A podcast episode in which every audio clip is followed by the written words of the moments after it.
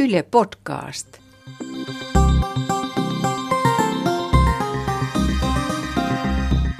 Tiede Ykkönen podcast. Se on varmaan bioteknologia.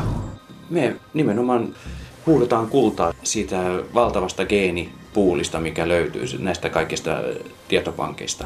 Se on varmaan bioteknologia. Mitä on synteettinen biologia? Syntisen biologian kateellinen pikkuserkku. Mutta jos sä ajattelet sitten ihan, jos yrität ajatella sitä synteettinen, niin mitä siitä tulee mieleen? Huijaus. Miten? Perusteluja. Biologia on orgaanista, synteettinen on keinotekosta. No mitä jos mä sanon sitten, että sillä pelastetaan maailma, saadaan ruoka riittämään ja saadaan bioenergiaa ja ihmisille henkilökohtaisia yksilöllisiä lääkkeitä? Huijausta. Tämän uuden työkalun synteettisen biologian avulla tutkijat arvelevat ratkovansa tulevaisuuden ongelmia. Ja kun asiasta on vähän tietoa, tavallisilla ihmisillä käsitys voi olla toinen. Onko se huijausta vai saadaanko biopolttoaineita ja täsmälääkkeitä, kun palikkoina käytetään elämän koodia DNAta? Siirrytäänkö tutkimusprojekteista suunnitteluprojekteihin, kun apuna ovat tietokoneet, bioinformatiikka? Synteettinen biologia on siis tapa tehdä biotekniikkaa. Ajatellaan sitä vähän toisella tavalla kuin aikaisemmin. Eli mietitään, että miten ne mikrobit pitäisi tavallaan muokata, että ne toimii niin kuin tehokkaasti tavalla, mitä voidaan niin kuin ennustaa ja, ja turvallisesti. Ja miten niiden muokkaus tavallaan on, on mahdollisimman yksinkertaista.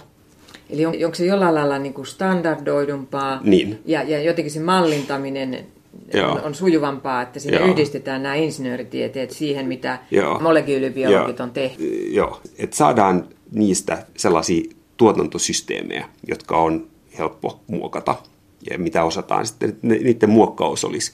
Ja ehkä niin kuin mietitään sillä tavalla, että kaikilla on enemmän, jotka tekee synteettistä biologiaa, niin on, on niin kuin enemmän tai vähemmän, niin kuin, että miten ne mikrobit pitäisi rakentaa niin, että ne helpompia käyttää. Sillä tavalla, mitä nyt yleensä, jos elektroniikka ei olisi standardoitu, niin se olisi valtavan hankalaa niin kuin rakentaa aina alusta alkaen transistorit ja näin poispäin uudestaan. Se olisi valtavan hankalaa. Muutenkin, jos tilataan jotain, tehdään joku kone tai muu, niin ne kootaan osista, jotka on standardoituja. Niitä saa ostaa eri toimittajilta eri komponentteja ja ne yhdistetään, niin sitten tulee tuote. Biologia ei toimi tällä tavalla, vaan niin kuin pitää tavallaan niin kuin alusta alkaen muokata itse ja rakentaa ja, ja näin. Tietysti käytetään paloja, mitkä muut on, on kehittäneet, mutta se on sellaista niin kuin aika paljon käsityötä.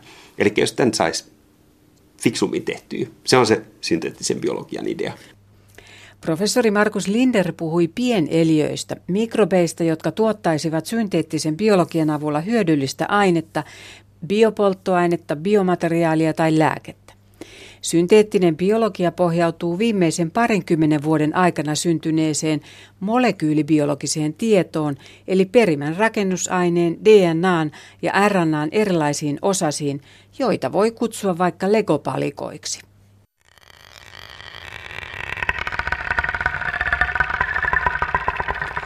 Tämä tieto on tallennettu tietokantoihin, joita voidaan tutkia bioinformatiikan keinoin.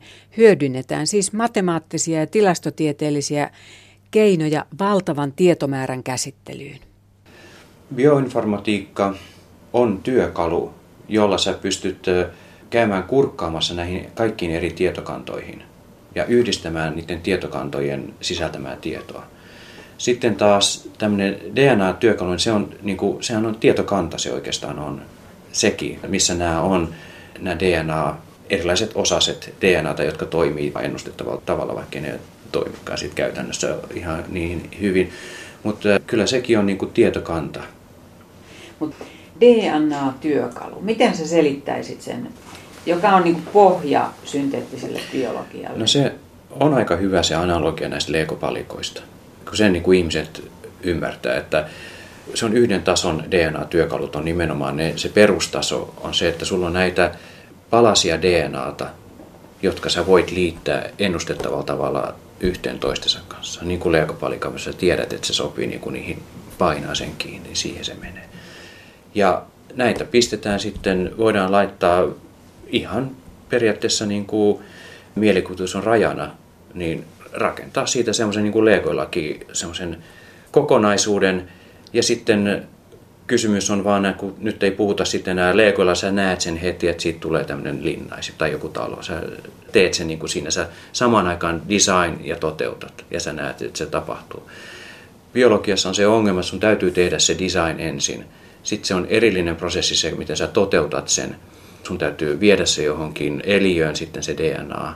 Ja sitten sen jälkeen sun pitää jotenkin tutkia sitä, että miten se käyttäytyy se DNA, miten ne leikopalikat on toiminnallisia siinä, siinä sun eliössä. Ja monesti edelleen käy niin, että ei niistä ollutkaan niin. Se, sillä tavalla toiminnallisia, mitä sitä oletti. Eli se meidän ymmärrys, se malli siitä leikopalikasta ja sen käyttäytymistä siinä luonnon kontekstissa ei ole, ei ole riittävää. Synteettisen biologian ryhmänjohtaja Jussi Jäntti VTTltä kuvaili, kuinka tietämyksemme biologiasta on vajavaista. Insinööritieteen avuin rakennetut systeemit ovat ennustettavia ja vakaita, mutta luonto ei ole.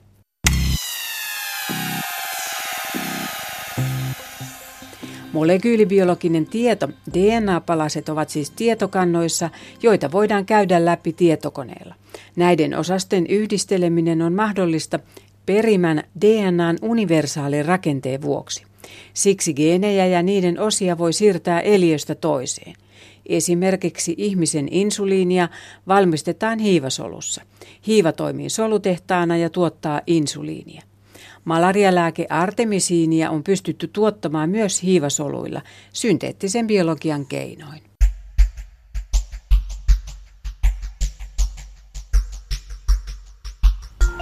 Mitä se tarkoittaa sitten, että kun DNA-rakenne tiedetään, niin löydetään uudenlaisia DNA-rakenteita? Mitä tarkoitat sillä? No siis DNA-rakenne tiedetään, mutta tavallaan se, mitä me ei tiedetä, on mitä se informaatio siellä DNAn sisällä on. Ihmisen genomi on sekvensoitu, mutta me ei tiedetä, miksi me näytetään erilaisilta.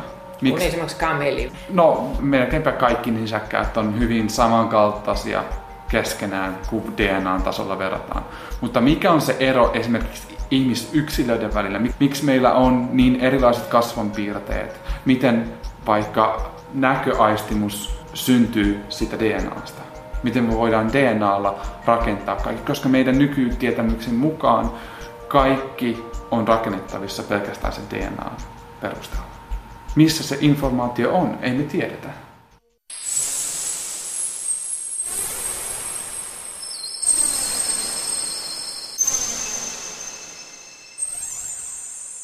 Me tiedetään, sieltä löytyy proteiinia, sieltä löytyy ensyymejä, mutta miten se liittyy siihen, mitä me nähdään luonnossa, mitä me ollaan, ei me tiedetä. Se, että sä löydät uuden geenin ja sä löydät, miten se toimii, mihin sitä käytetään, mihin sitä voisi käyttää ja minkä kanssa se on yhteensopiva, se on todella tärkeää informaatiota. Ja se emäsjärjestys DNAssa on se kaikista tärkein osa Tekniikan kandidaatti Oskari Vinko opiskelee synteettistä biologiaa Sveitsin valtiollisessa teknillisessä korkeakoulussa.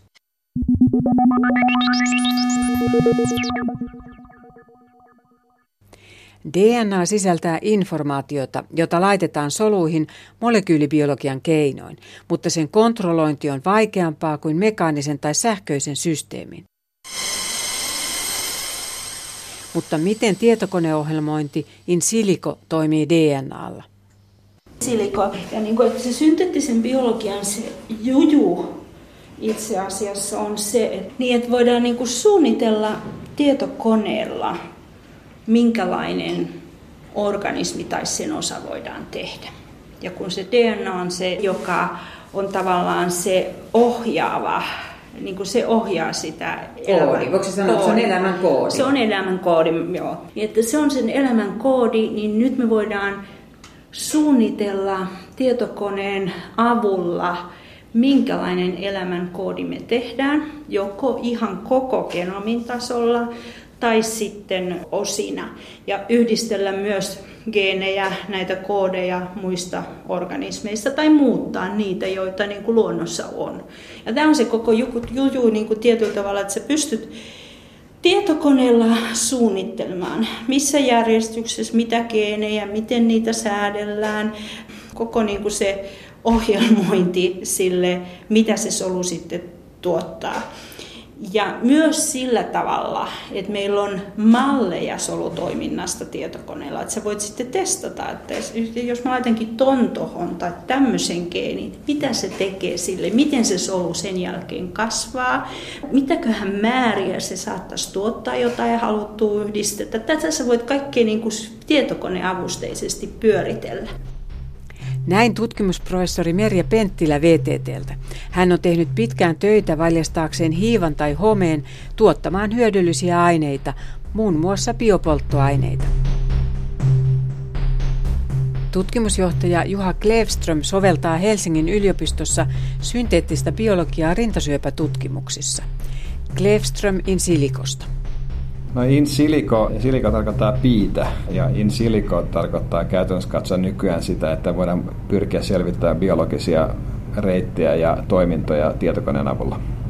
Eli me voidaan näitä koodeja kyllä suunnitella tietokoneen avulla ja ehkä simuloida niiden toimintaa ja ennustaa, miten sitten monimutkaisissa biologisissa kokonaisuuksissa asiat toimii.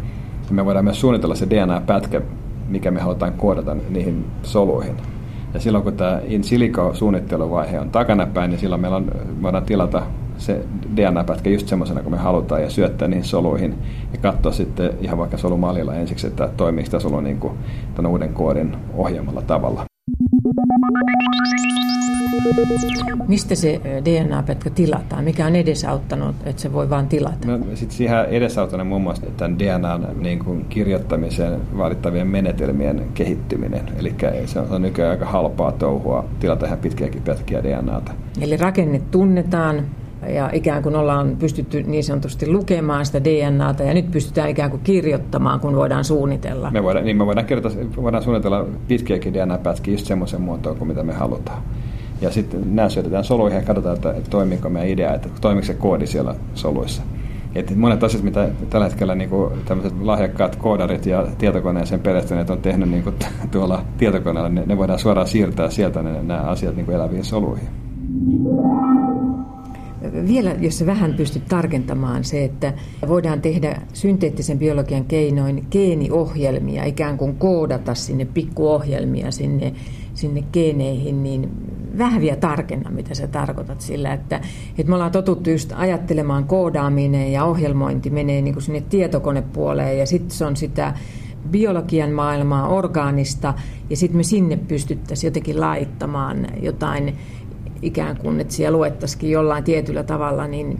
Se, on, se on ihan, ihan sama asia, eli, eli mä toivon, että kaikki, kaikki tällä hetkellä nuoret siellä, jotka on kiinnostunut koodaamisesta tietokoneesta, niin miettisivät, että tulevaisuudessa voidaan koodata soluja.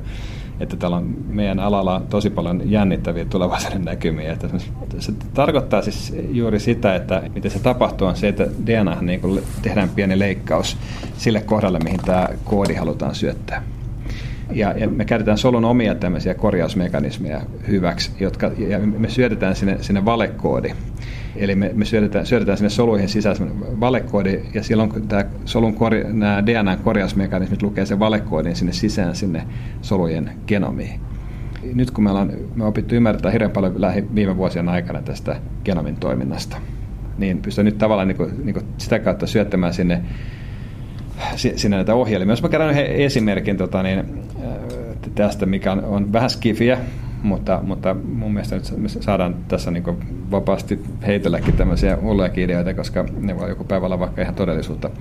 Mutta esimerkiksi UCSFssä, missä mä tein sen tohtorin tutkinnon jälkeen sen Kaliforniassa, San Franciscossa, niin siellä esimerkiksi kehitettiin ihan tosissaan tällaisia bakteereja, mihin oli ohjelmoitu sellaisia koodeja sisään, että, että ne pysty kantamaan tämmöisiä niin kuin myrkkypaketteja syöpäsoluihin. Eli niihin bakteereihin oli luotu tämmöinen tunnistusmekanismi, millä ne pystyivät tunnistamaan syöpäsolun, ja ne, toinen mekanismi, millä ne pystyivät kantamaan näitä solumyrkkyjä mukana.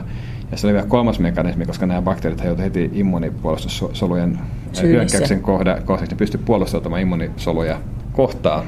Ja tämmöisiä aivan huimia asioita. Joskus nuorena näin semmoisia elokuva Amazing Voyage, mikähän se suomeksi on ihmeellinen matka, missä tämmöinen sukellusvene kutistettiin ihmisten kanssa niin pieneksi, että sen pystyy laittamaan potilaan verenkiertoja ja niiden tehtävä oli käydä lasereilla sitten tuhoamassa tämmöinen, tämmöinen verisonin tukosi ja sitten valkosolut hyökkäsi sitä kimppuja. Tämä oli niin aivan samanlainen tämä, tämä idea, mitä se oli ja totta kai se oli hirveän kiehtova. Toki, toki tämmöisiin hoitoihin että varmaan todella pitkä matka, jos sitä koskaan tuleekaan, mutta, mutta, mutta idean oli just siinä, että pystytään niin koodaamaan esimerkiksi bakteeri toimimaan halutulla tavalla tietyissä tilanteissa ja, ja sitten ehkä saamaan se myrkkylasti sinne syöpäsoluihin perille.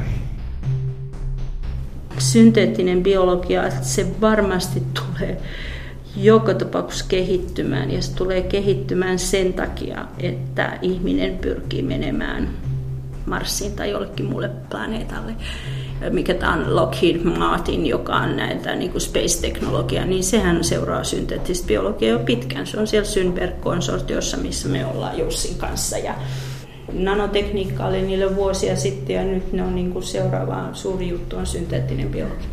Se on sitä varten, että kun me mennään Marsiin, niin se on ilman muuta selvää, että silloin niin kuin tietyllä tavalla sä voit ajatella sen koko luonnon ja koko sen ruoantuotannon ja kaikin ihan eri tavalla, koska se on niin epäluonnollinen ympäristö joka tapauksessa.